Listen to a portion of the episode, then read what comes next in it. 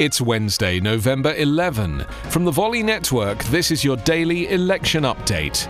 I'm Anthony Davis. At an address and press conference in Wilmington yesterday, President elect Joe Biden said he's not spoken to Donald Trump since the election was called in Biden's favor on Saturday, but joked, Mr. President, I look forward to speaking with you. But Biden was solemn, almost downbeat about Trump's refusal to concede defeat. It's an embarrassment, quite frankly, he said in response to a press question. He said, How can I say this tactfully? It will not help the president's legacy. I think that from my discussions with foreign leaders so far, they are hopeful that US democratic institutions are strong and have endured, and at the end of the day, it's all going to come to fruition on January 20th.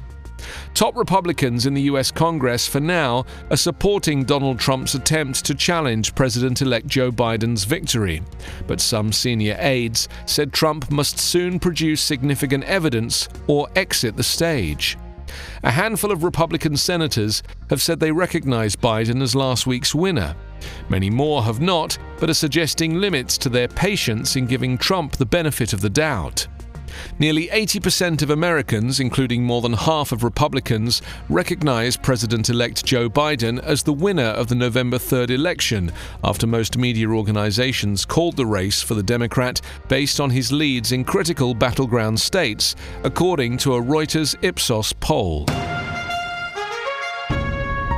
Your daily election update is part of the Volley Network. Find us online at electionupdatepodcast.com.